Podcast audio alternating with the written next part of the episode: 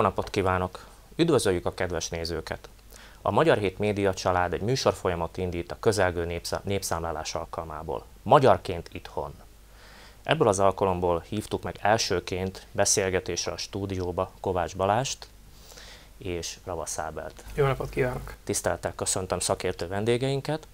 És hát adódik is a kérdés, száz év óta élünk kisebbségben, és ez alatt a száz év alatt gyakorlatilag megfe- megfeleződött a felvidéki magyarság lélekszáma. Az első hivatalos népszámlálást az akkori Csehszlovákiában 1921-ben tartották, akkor még ugye Kárpátalja is az államalakulathoz tartozott, és egy, közel egy millió magyar került 1910-ben át, és ez addigra már megfogyatkozott. Ez a folyamat mára, illetőleg 10 évvel ezelőttig odafejlődött, hogy 455 8000 magyart vettek számba.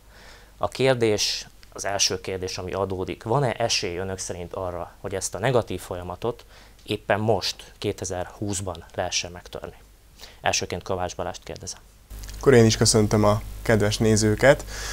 Uh, hát, uh, hát nagyon jó kérdés. Hát tulajdonképpen a demográfiai trendeket ismerjük, és hát elég jól tudjuk, hogy mik a, mik a fogyásnak az okai, és hát ugye az elsődleges oka az nem csak az, hogy a, hogy a demográfiai egyenleg az negatív, tehát hogy több szlováki magyar hal meg, mint amennyi adott évben születik, hanem a, a legnagyobb súlya alatba eső tényező az nem más, mint az elszlovákosodás. Tehát itt, itt olyan asszimilációs folyamatok vannak, amik döntő mértékben járulnak hozzá ennek a, ennek a közösségnek a fogyásához, és nyilvánvalóan a népszámlálás az, ha bármilyen jó egy népszámlálási kampány, önmagában kevés arra, hogy, hogy ilyen trendeken fordítson, ezek nyilván hosszabb távú demográfiai, demográfiai trendek, amiken hát ugye világszerte nagy kérdés, hogy a, hogy a fogyatkozó gyerekszületés számot hogyan, hogyan lehet növelni, és ehhez számunkra még ugye hozzájön az a, az a kérdés is, hogy hogyan lehet olyan közeget teremteni ebben az országban, ami megvalósítja a különböző nemzeti kisebbségeknek az egyenlőségét. De, de ez önmagában a népszámlálás keretein belül azt gondolom, hogy nem, nem rendeződhet. Rend, rendeződhet. A, a reálisabb cél az, hogy egy jó hangulatú kampányban elmondjuk az embereknek, hogy magyarnak lenni természetes dolog, magyarnak lenni értékes, semmiféle ellenmondás nem rejt magában az, hogyha valaki Szlovákiában 2021-ben valamelyik nemzeti kisebbséghez tartozónak mondja magát. Hát Ravaszábehez is adódik a kérdés, mi lehet a reális cél a jövőre esedékes népszámláláson? Én visszakanyarodnék még az első kérdéshez is, tehát ahhoz, hogy uh, uh, valójában mik a, mik a jelenlegi trendek. Az egyértelmű, hogy a magyar azok közé, a kisebbségek közé tartozik Európán belül, amelyeknek a száma folyamatosan fogyóban van. Ezt láthattuk az előző két népszámlálás között is. A magyaroknak, a, ugye a magyar kötődésű embereknek a reális száma az biztosan magasabb, mint az a uh, valamivel több mint 450 ezer ember, amit az előző népszámláláson nemzetiségként ki tudtunk mutatni. Ennek több oka van az egy egyik az az, hogy ugye anyanyelvként többen jelölték meg a magyart, ez 500 ezer fölött volt, illetve volt egy elég jelentős létszámú ismeretlen kontingens, úgymond, akik nem mondták meg, hogy milyen nemzetiséghez val- tartozónak vallják magukat. Én azt gondolom, hogy ennek egy arányos része körülbelül 10%-a lehetett a magyar, tehát nagyjából 600 ezer emberig lehetett az, akit valamilyen formában magyar kötődésűnek gondolhattunk a 2011-es népszámlásoknak a tükrében. Bocsánat, hogyha jól értem, akkor most reális célként azt lehet kitűzni, hogy ezt a csoportot, akik nem jelöltek be nemzetiséget, de magyar kötődésűek, illetőleg akik anyanyelvként magyarnak tüntették fel magukat, de nemzetiségként szlovákot, valamilyen módon most arra bírjuk rá, hogy magyarként azonosítsák magukat. Úgy gondolom, hogy ez így van, tehát Balázs is beszélt a természetes fogyásról, hogyha ugyanolyan rezsimben történne a népszámlálás, mint 2011-ben, akkor egészen biztosan egy jelentősen alacsonyabb számhoz jutnánk, mint 2011-ben volt a természetes fogyás miatt, az asszimiláció és az elvándorlás miatt. Mostani népszámlálásban van egy új elem, és ez pedig a több nemzetiség bevallásának a lehetősége, amely lehetőséget teremt arra, hogy olyanok, akik korábban nem voltak képesek, hajlandóak, nem akarták megjelölni a magyar nemzetiségként, ezek vagy valamivel kombinálva, tehát magyar plusz valami, vagy pedig valami plusz magyar formában kettős nemzetiségként mégiscsak végül is a magyar identitás mellett döntsenek. Igen, bocsánat, ez egy kulcskérdés, de mielőtt erre rátérnénk, beszéljük meg esetleg azt, hogy jelenleg a népmozgalmi adatok mit jósolnak, hogyha nem változott volna a módszertan, 2021-ben hány magyart vennének számba a felvidéke? Van-e erre vonatkozóan bármilyen megbízható jóslatunk? Hát azt előzetesen nem tudhatjuk, azt gondolom. Én, én annyit, annyit mernék mondani, hogy a fogyás az körülbelül 8 és 10 százalék közötti lehetne, akkor, hogyha, hogyha azok a trendek folytatódnának, mint ami 2001 és 2011 között volt, tehát nem akarok most matekból bukni, de a 450 ezernek a 10 százaléka az 45 ezer, tehát ilyen 35-45 ezerre kevesebb magyar lehetne. Nem látszik olyan áttütő folyamat, ami miatt ennek a, az asszimilációs sebességnek gyorsulnia vagy lassulnia kellene, viszont a kettős identitással már nem tudjuk megmondani, hogy mi lesz a végső adat, tehát még az is előfordulhat, hogyha tényleg egy nagyon sikeres kampány lesz, nem tudjuk megmondani, hogy nominálisan megközelíti a magyaroknak a létszáma 2021-ben is azt, ami 2011-ben volt. Ráadásul beszéltem olyan optimista emberekkel is az elmúlt hónapokban, akik azt gondolják, hogy még fölé is lehet menni. Hát bíznék ebbe én is. Lokális, lokális szinten biztosan lesznek olyan települések, ahol több lesz a, a magyar, mint 2011-ben volt, ami azért is kritikus fontosságú, különösen a peremvidéken, mert Szlovákiában a nemzeti nemzetiség, a nyelvi jogokat a nemzetiségi bevallás alapján úgymond osztjuk, ami azt jelenti, hogy ha odafigyelünk azokra a településekre, akik a, úgy mondanám, hogy a 10 és 20 százalék közötti zónában vannak, a 15 százalékos nyelvhatár körül ingadoznak, akkor lokálisan hosszú évtizedekre pozitív eredményeket tudunk elérni. Ravaszában már utalt rá, hogy új módszertan szerint fogják lebonyolítani a népszámlálást, akár többes identitást is bejelölhetnek a polgárok. Mit jelent ez a gyakorlatban? Ugye több fontos módszertani változtatás is történik a következő évi népszámláláson. Valóban ez az egyik, de ami talán még jobban kapcsolódik az előző témánkhoz, az az lenne, hogy a népszámlálás teljes egészében online elektronikus formában fog zajlani, ami azt jelenti, hogy míg tíz évvel ezelőtt fizikailag járták a házakat a népszámlálási biztosok, hogy az adatokat begyűjtsék, ez most ebben a formában nem lesz, el is törölték a népszámlálási biztosnak az intézményét, úgynevezett asszisztensek lesznek majd, de, de előzetesen a statisztikai hivatal azt várja a polgároktól, hogy online töltsék ki a, a kérdőívet, tehát mindenki fog kapni borítékban egy kódot, amivel bejelentkezhet, és ezen felül pedig minden egyes önkormányzat, minden egyes település létre fog hozni olyan spotokat, olyan központokat, ahova, ahova az emberek bemehetnek, és ott nekik segítenek a kitöltésben, és végül is, legalábbis az elképzelés az ez, azokat fogják felkeresni fizikailag az úgynevezett népszámlálási asszisztensek, akik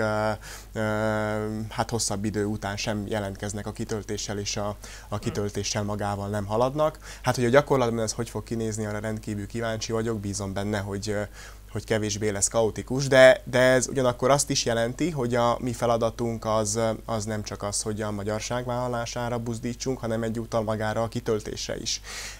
Tehát, tehát önmagában arra, hogy aki mondjuk külföldön él, az, az igenis járjon utána annak, hogy ezt a kérdőívet kitöltse elektronikus formában illetve, illetve a másik fontos dolog, hogy ugye mivel a nemzetiség az érzékeny adatnak számít, ugye, hogy az Ábel is korábban mondta, anyanyelv alapján mindig magasabb a, a magyaroknak az aránya, mint a nemzetiség alapján. Hát, Bocsánat, egy kérdést tisztázunk. Kötelező lesz bevallani 2021-ben a nemzetiség? Nem, mivel szenzitív adatnak minősül, tehát, tehát ez egy Európai Uniós központi norma, hogy, hogy mivel érzékeny adatról van szó, ezért... Tehát ezért feladat is... valamilyen módon, ha már kampányról beszélünk, népszállási kampányról, elmagyarázni a magyar polgároknak, hogy miért fontos bevallani a nemzetiségüket. Egészen pontosan igen, így van.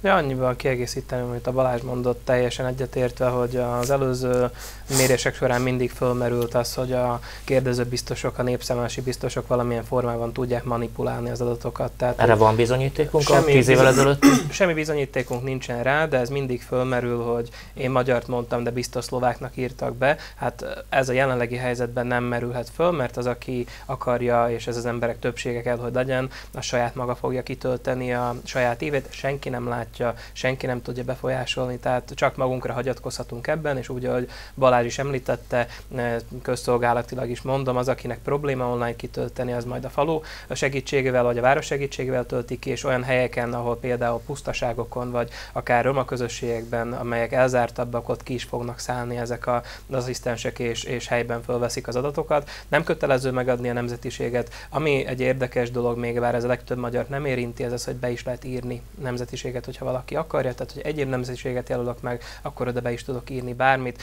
Van Szlovákiában néhány olyan nemzetiség, ami még nincsen hivatalosan elismerve, ezeket is nyugodtan be lehet tölteni, de hát természetesen ebben a stúdióban elsősorban a magyar nemzetiségről fogunk beszélni. Térjünk vissza egy pillanatra még ahhoz a felvetéshez, hogy kettős identitás vagy többes identitást jelölhetnek be a polgárok. Milyen változást várnak ettől?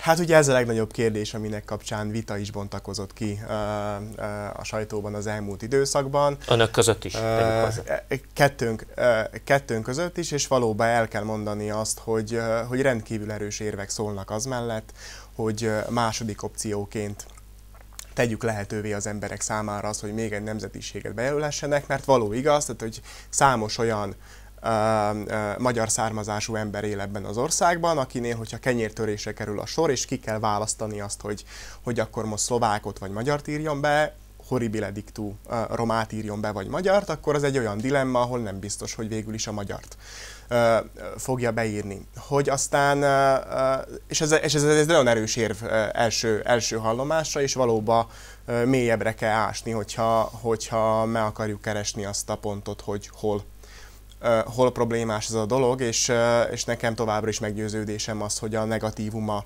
az, az tehát nagyobb negatív hozadéka van, mint amennyi pozitív lehetőséget magával Bocsánat, rejteget. szerintem sok nézőnkben már is megfogalmazódott a kérdés, hogy miért fontos az, hogy elsődleges nemzetiséget jelöljenek be. Ugyanis jelen állapotban erősítsenek meg, senki nem tudja, hogy mi alapján fogják a nemzetiségi jogokat, akár az anyanyelvhasználati jogot biztosítani adott településeken a következő évtől. És hát ez egy kérdés adott esetben, hogy vajon ki tudjuk használni ennek a kettős vagy többes identitásnak az előnyét is? Rabasz Ábel amellett érvelt a sajtóban, hogy igen.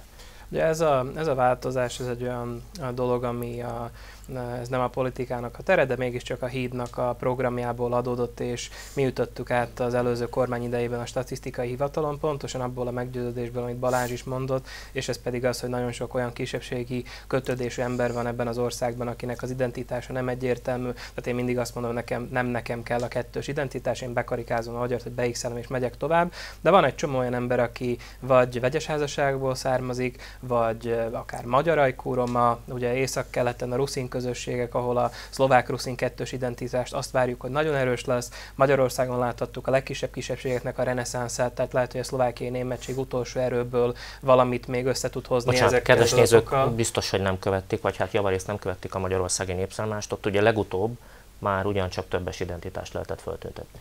Ugyan, így van már többször egymás után, és ez a legtöbb kisebbségnél többszörösére emelte a kisebbségnek a létszámát, és mindenhol növelte, hogy ezt kapitány Balázs ebben az említett vitában pontosította is. Tehát ez a, ez a pozitív része a dolognak, tudja a kisebbségeknek a számát emelni, illetve segít a kisebbségeknek abban, a kisebbségekhez tartozó embereknek, hogy ne kelljen dönteniük több lehetséges identitás között. Hogyha mondjuk ezt a gömöri magyar-roma falvakra vetítem le, akkor egy ilyen magyar-roma testvérháború azért, hogy ki minek jelölje magát, ez nem kell, hogy bekövetkezzen. Amire ön is utalt, ez az értelmezésnek a kérdése. Tehát itt nagyon megkülönböztetném a, a biztos, a valószínű és a lehetségesnek a világát. A biztosnak a világa az, hogy most már tudjuk, hogy ez a két kérdés egymás után lesz az évben, tehát aki akarja, ez a csítanyé.sk oldalon már ki is tudja tölteni a kérdőívet, és ott látszik, hogy a két kérdés, ez magyarul is elérhető, mi az ön nemzetisége, vallja-e magát még más nemzetiségűnek, és akkor ott lehet x egyenérték mértékűen a másikat. Ugye a statisztikai hivatal ezt a magyarországi modell alapján dolgozta ki,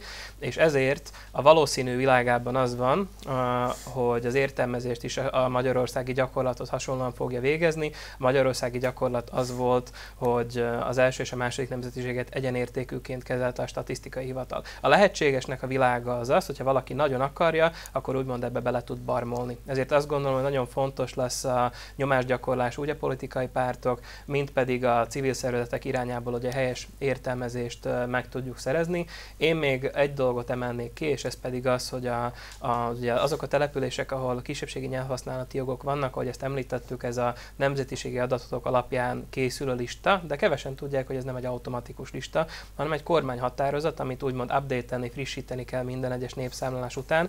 Ez is fontos lesz, hogy amikor a kormány ezt az új listát képzi majd, akkor, uh, akkor helyesen vegye figyelembe majd az adatokat. Tehát az értelmezés kérdése ez kritikus fontosságú lesz. Kovács Balázs amellett érvelt a sajtóban, hogy több a veszélye ennek a módszertani változtatásnak. Adjunk teret ezeknek az érveknek is. Jó, hát ugye általában úgy szoktunk beszélni a népszámlálásokról, mint ami arról szól, hogy a nyelvi küszöbökért zajlik egyfajta küzdelem idézőjelbe, illetve a különböző kisebbségkultúrát fenntartó anyagi forrásoknak az elosztásáért, hiszen a népszámlálás alapján számolják ki azt is, hogy a, abból a, a tortából, ami a kisebbségkultúrák támogatására irányul, abból végül is az egyes közösségek mekkora szeleteket kapnak. Jelenleg nálunk ez a rendszer persze alulfinanszírozza a magyarokat, de, de figyelembe veszi azt, hogy adott közösségnek mekkora, mekkora a létszáma. De van ennél egy, én szerintem jóval fontosabb jelenség is, ami a népszámláláshoz kötődik. Ez pedig valahogy úgy tudnám, úgy tudnám meghatározni, hogy a, és most kicsit ha engedjék meg, hogy filozófikus legyek, de hogy a, a, a nemzetiség, a nemzet az egy elképzelt közösség. Tehát az nem létezik úgy az objektív valóságban, mint ahogy itt ez az asztal, vagy itt, vagy itt ez a pohár.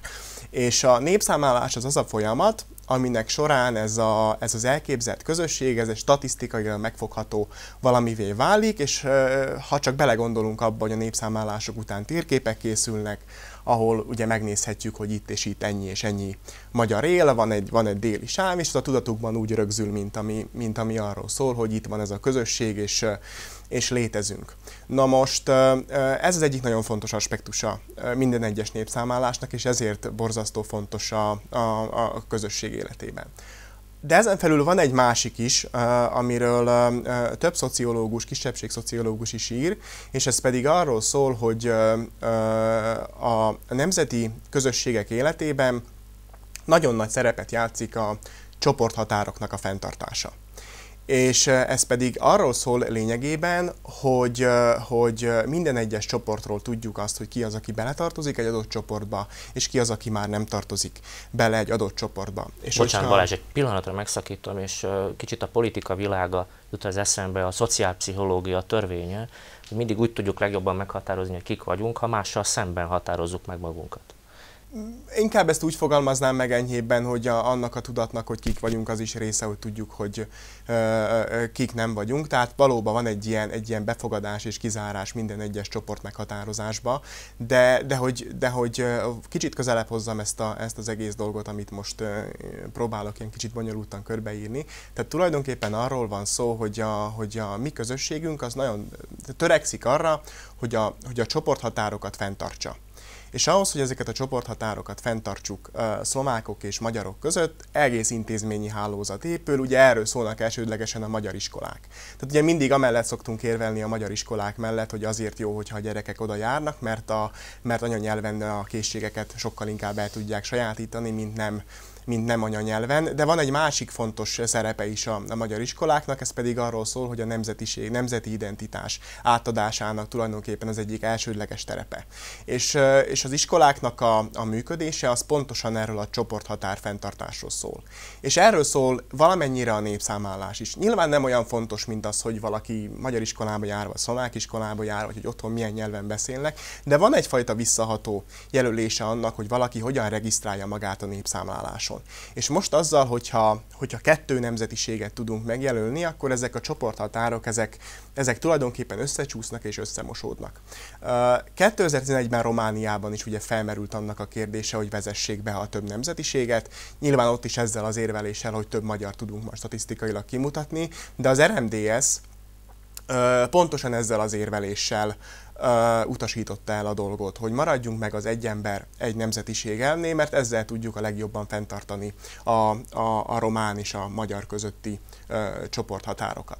Uh, ez az egyik nagyon fontos aspektus. A másik nagyon fontos aspektus valóban az értelmezés kérdése, és hogy a vitában kapitány Balázs írta, hogy az egy ember, egy nemzetiség rendszerben az államnak nincsen tere arra, hogy trükközzön és, és, és a saját szája íze szerint értelmez az adatokat. Tehát és a, a, a, ami pedig most probléma, hogy jelen állás szerint ugye nem tudjuk azt, hogy hogyan fogja értelmezni a statisztikai hivatal és a különböző állami szervek. A második opcióként felvállal. Nekem egy praktikus kérdés jutott az eszembe, bocsánat, hogy szavába vágok. Ugye a tétje igazán egy-egy népszámlásnak az, hogy a településeinken hányan vallják magukat a közösségünkhöz tartozónak. És ez pedig azzal jár, hogy az állam megszabja a kisebbségi jogokat, az anyanyelv használat jogát, ehhez rendeli. A kérdés az, hogy mikor eshet ki egy-egy település abból a csoportból, hogy ott, ott még lehessen használni a nemzetiség jogainkat, adott esetben az anyanyelvünket, és először a vaszába ezt fordulok.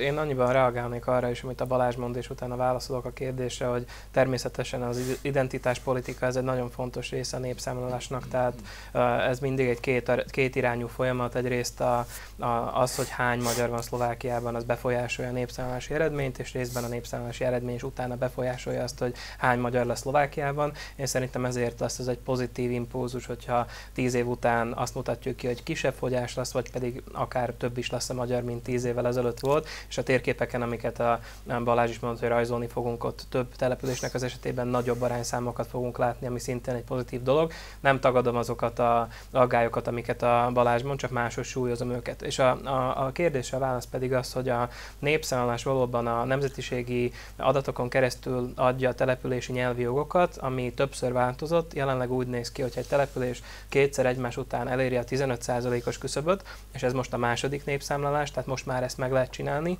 akkor ott új nyelvi jogok képződnek. Tehát az elsősorban a ruszin falukban fontos, esetleg roma falukban fontos, ott, ahol... Bocsánat, magyar településnek van esély erre? Úgy tudom, hogy nincsen magyar település, ami 2001 előtt 15 alatt volt, 2011-ben 15 fölött volt, ilyenünk talán nincsen. Olyan a... van, ahol a megtartás a tény. És a, me- olyan van. van. És a megtartásnak kicsit más a logika, tehát van egy benne egy pozitív aszimetria a kisebbségek irányába, hogy háromszor egymás után kell 15 alá menni ahhoz, hogy a nyelvi jogok megszűnjenek, ami azért jó nekünk, mert ez még csak a második mérés. De tegyük hozzá, hogy tíz év múlva meg már az lesz a tét, hogy megtartsuk a nyelvhasználati Tíz év múlva az lesz a tét, viszont idén, vagyis jövőre nem tudunk veszteni. Azokon a településeken, ahol 2001-ben 15% alá süllyedt a magyaroknak az aránya, és nekem például elsősorban a peremvidéki magyar városok tűnnek nagyon fontosnak, Szent, Rozsnyó, Seje és társaik. Ott kaptunk 2001-ben egy figyelme, itt 2011-ben egy első figyelmeztetést, hogyha most meg tudnánk törni a negatív tendenciát, akkor hogyha nem változik meg a törvény 30 évre ezeken a településeken tudjuk garantálni a nyelvi jogok országoknak a fönnmaradását. Ha pedig nem sikerül fölé vinni a 15-nek, akkor 2031-ben kapjuk majd az utolsó lehetőséget erre. Tehát most nincsen közvetlen veszélyben egyik településünk sem, viszont nagyon jól meg tudjuk alapozni a nyelvi jogokat további évtizedekre, hogyha 15% fölött tartjuk őket a negatív... Már ugye abban az esetben, hogyha az állam figyelembe fogja venni a nemzeti identitást, második helyen megjelölő ö, ö, polgárokat is, amire hát jelen állás szerint ugye Ezt nem semmiféle tudjuk. garancia nincsen. Így van, de a semmiféle garancia az azért érdekes megfogalmazás, mert fölülértékeli a valószínűséget annak, hogy az állam ignorálni fogja a második nemzetiségnek a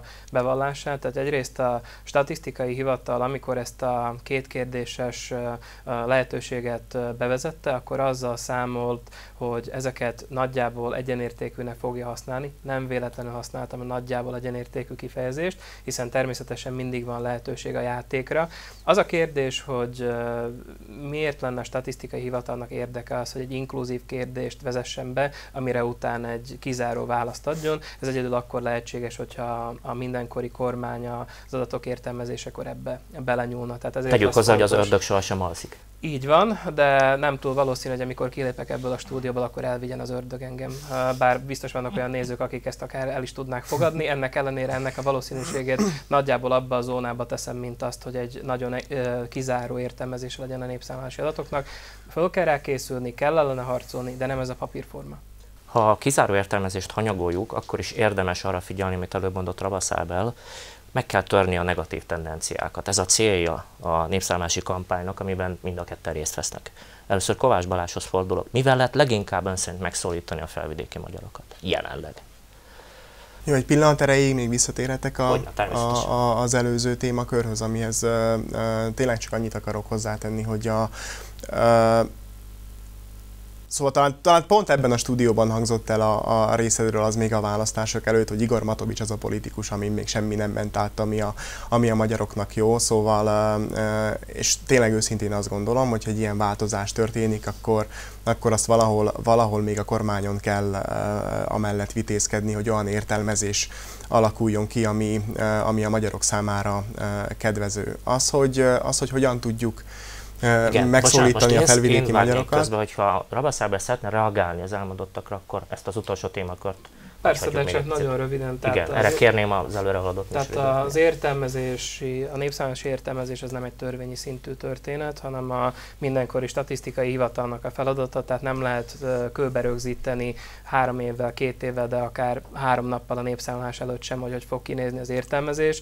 Amit, amit tudtunk, ezt megtettünk abból a szempontból, hogy fókuszcsoportokkal nézettük a kérdéseket, a kisebbségi körben, hogy működnek azok a kérdések, hogy föl lettek téve. Volt egy jogi elemzés, ami azt kutatta, hogy van-e bármilyen törvény, amivel kollízióba kerül, hogyha két identitás lesz bevezetve, illetve a statisztikai hivatallal intenzíven dolgozott Bukowski László kormány biztos azon, hogy jó módon vessék be ezt az új megoldást. Valóban nem lehet százszerzékra semmit garantálni.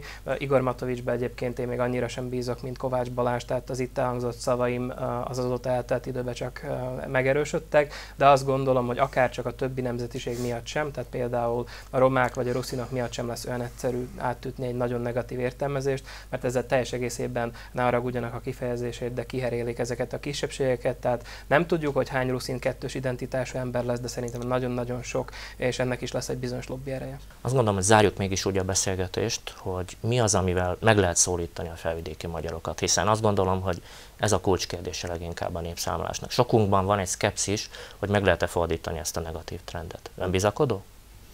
Hát én optimista vagyok, ugye létezik egy stáb, egy, egy széleskörű, inkluzív, civil, egyházi, politikai szervezeteket magába foglaló stáb, aminek az a feladata, hogy ennek a, az útját és módját kitalálja. Kicsit általánosan hangzik ez a kérdés, hogy hogyan lehet megszólítani a felvidéki magyarokat. Én kicsit, kicsit talán inkább célcsoportokra bontanám, és azt gondolom, hogy a, hogy a népszámlálási kampánynak az elsődleges feladata, hogy azokat a magyarokat szólítsa meg, akik interetnikus helyzetben élnek, vegyes házasságban élnek, szorványban élnek, élnek, tehát olyan helyeken, ahol például a magyar nyelvhasználat az visszaszorult a privát szférába, és mondjuk mondjuk konyhanyelvé vált, olyan személyeket szólítsunk meg, akik nem feltétlenül magyar iskolába jártak, tehát az, amit, az, amit előbb itt pedzegettünk, hogy, hogy nem vettek részt ebben az identitás újratermelő folyamatban a, a különböző magyar intézmények Tehát, által. ha jól értem, amellett érve, hogy akinek szilárd az identitása, ott bízhatunk abban, hogy mindenféle ráhatás nélkül magyarként ott, azonosítja magát. Ö, ott is fontos szerintem a, szerintem a kampány, de nem arra élezném ki, Értem. hogy vállald a magyarságot, hanem sokkal inkább arra élezném ki, hogy tölts ki ezt Tölts a kérdőívet. Uh-huh és, és amit szintén el kell mondanunk, ugye itt van egy vita arról, hogy hogyan fogják akkor végül is értelmezni az adatokat a nyelvi küszöbb kulturális támogatások szintjén, és el kell mondanunk, hogy elsődleges nemzetiségként írják be a magyart, és másodikként pedig abban az esetben, hogyha már, hogyha már semmilyen más utat nem látnak arra, hogy, hogy elsődlegesen vállalják a magyar identitásukat. És vannak még ugye további, további célcsoportok, hát az egyik ilyen, ahogy korábban is mondtuk, a, a külföldön külföldön élők, az ő számukat ugye nem is tudjuk nagyon megbecsülni, mert mondjuk a koronavírus járvány előtt 130 ezer külföldi dolgozót regisztráltak Szlovákiából, nem ismerjük az ő nemzetiségi összetételüket, de itt van még például egy tanulmányi migráció, ami például egy olyan típusú elvándorlás, ami tartós szokott lenni, illetve hát itt van még külön persze a romáknak a kérdése, akiknek óriási nagy szerepük van a magyar intézményhálózat fenntartása szempontjából. Rozsnyói járásban, Losonci járásban, Rimaszombati járásban, ezeken a, ezeken a helyeken, és persze joggal szokták a romák sérelmezni azt, hogy, hogy a népszámlálások idején mindig elővesszük őket, és akkor a két népszámlálási ciklus között pedig tulajdonképpen a, a magyar politikai képviselet az elhanyagolja őket, mert tisztelet, a, tisztelet nyilván a, a, a kivételnek, itt most, itt most Ábel munkásságára gondolok, de valóban komolyabban, komolyabban kellene az ő integrálásukkal foglalkoznunk, tehát igenis nagyon fontos az, hogy a, az, hogy a romákat megtartsuk a magyar nemzet részeként, és egy befogadó magyarságképpel működtessük ezt a kampányt, tehát hogy, hogy így és gyulai alapokon álljon a, a népszámlálási kampány, ami arról szól, hogy magyar az, aki vállalja, mi vállalunk téged, téged, te is vállalj minket. Azt gondolom, hogy kulcskérdés, mégis nagyon rövid az időnk, és így fordulok Ravaszábelhez. Van-e olyan stratégia, amivel éppen a magyar ajkú romák szólíthatók meg, hogy magyarként vallják, magyarnak vallják magukat? Ugye, hogy Balázs, Balázs utalt rá, én nem tegnap vettem észre, hogy élnek itt magyar ajkuromák, tehát rengeteget járok a magyar roma közösségekbe, és együtt dolgozunk. Avrek István korábbi parlamenti képviselő is azon, hogy ezek az emberek ténylegesen az itteni magyar közösség aktív részének érezzék magukat. Már most is egyeztetünk azokkal az aktivistákkal, polgármesterekkel, akiknek kulcs szerepe lesz abban, hogy mit vallanak majd ezek az emberek. Én azt gondolom, hogy egy magyar plusz roma kettős identitás, azzal mindenki jól jár, legyen első helyen a magyar, hogyha biztonsági játékot akarunk játszani, tehát azt gondolom, hogy ez az a konszenzus, ami felé haladunk. Ha sikerül egy olyan inkluzív magyarság képet építenünk a kampányban, ami arról szól, hogy miért jó az a közösségnek, és miért jó az neked, hogyha ezt az identitást megvallod, nem pedig ugye, Balázs irodalmi példát mondott, tehát én egy egészen más témakörben úgy szoktam mondani, hogyha nem egy ilyen szadomazó értelmezésünk lesz, hogy bevallott te kutya, vagy nem vallott be, hanem egyszerűen megpróbáljuk az embereket rávezetni arra, hogy mit segít az a közösségükön és saját magukon, hogyha magyarnak vallják magukat, akkor szerintem egy nagyon szép eredményt lehet elérni. A Balázs jól mondta, én is a peremvidékekre koncentrálnék, a többes identitásúakra koncentrálnék, az ingadozókra, a külföldön lévőkre, nem elhanyagolva a tömböt, de mégiscsak szerintem mondjuk most Dunaszerdején beszélgetünk, itt lesz talán a legkisebb probléma azzal, hogy az emberek azt a magyart be is x ha már egyszer kitöltik az évet. Azt gondolom, hogy számos kérdést felvetettünk a beszélgetés során. Lehet, hogy úgy érezzük most, hogy néhányan nem kaptunk választ, sokan érezzük így felvidéki magyarok. Sok-sok talányt vett fel ez a népszámlás, úgy gondolom, hogy folytatni kell ezt a beszélgetést, és a Magyar Hét Média család ezzel a műsor folyammal erre lehetőséget kíván másoknak is, és önöket is visszavárjuk természetesen. Köszönjük a nézők figyelmét és az önök részvételét. Viszontlátásra! Viszontlátásra! Viszontlátásra!